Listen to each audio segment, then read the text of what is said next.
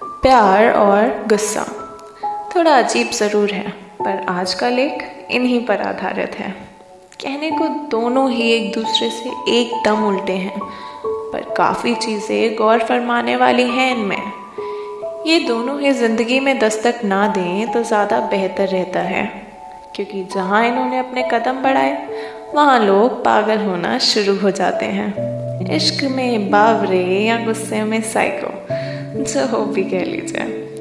कुछ लोग तो इन दोनों के आते ही अंधे भी हो जाते हैं। ऐसा मैं नहीं, लोग कहते हैं। अब लोगों का तो आप जानते ही हैं, उनका क्या ही कहना। इन दोनों के आने से या तो ज़िंदगी आबाद हो जाती है, या बर्बाद। किसी की ज़िंदगी रंग बिरंगी तो किसी की फीकी बना देते हैं। किसी को खामोश तो किसी को फरामोश बना देते हैं। किसी को बुझ दिल तो किसी को बेखौफ बना देते हैं। पर हाँ इन दोनों ही भावनाओं में ताकत भी बहुत होती है।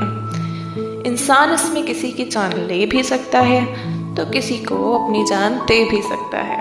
पर आप मत डरिए, आप तो सुरक्षित है, नहीं? इन दोनों के आने से क्या नहीं होता? धड़कने 400 किलोमीटर प्रति घंटे की रफ्तार पकड़ लेती हैं।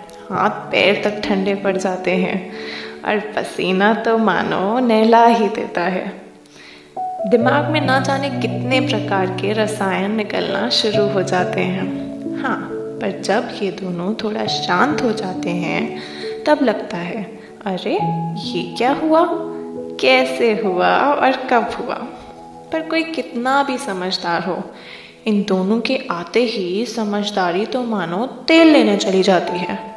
ये भी मैं नहीं, लोग ही कहते हैं।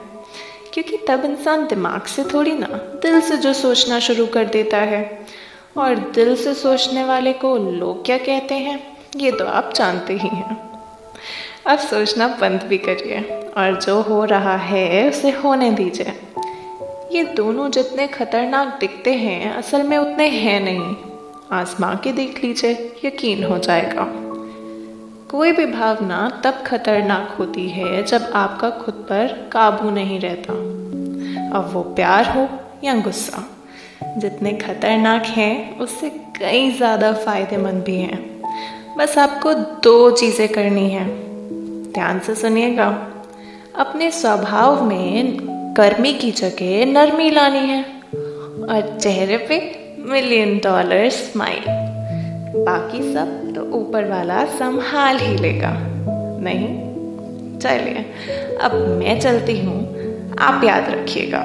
नहीं तो फिर जानते हैं ना, लोगों का तो काम ही कहना। और फिर वो तो कुछ ना कुछ कहते ही रहेंगे। चलिए, अलविदा।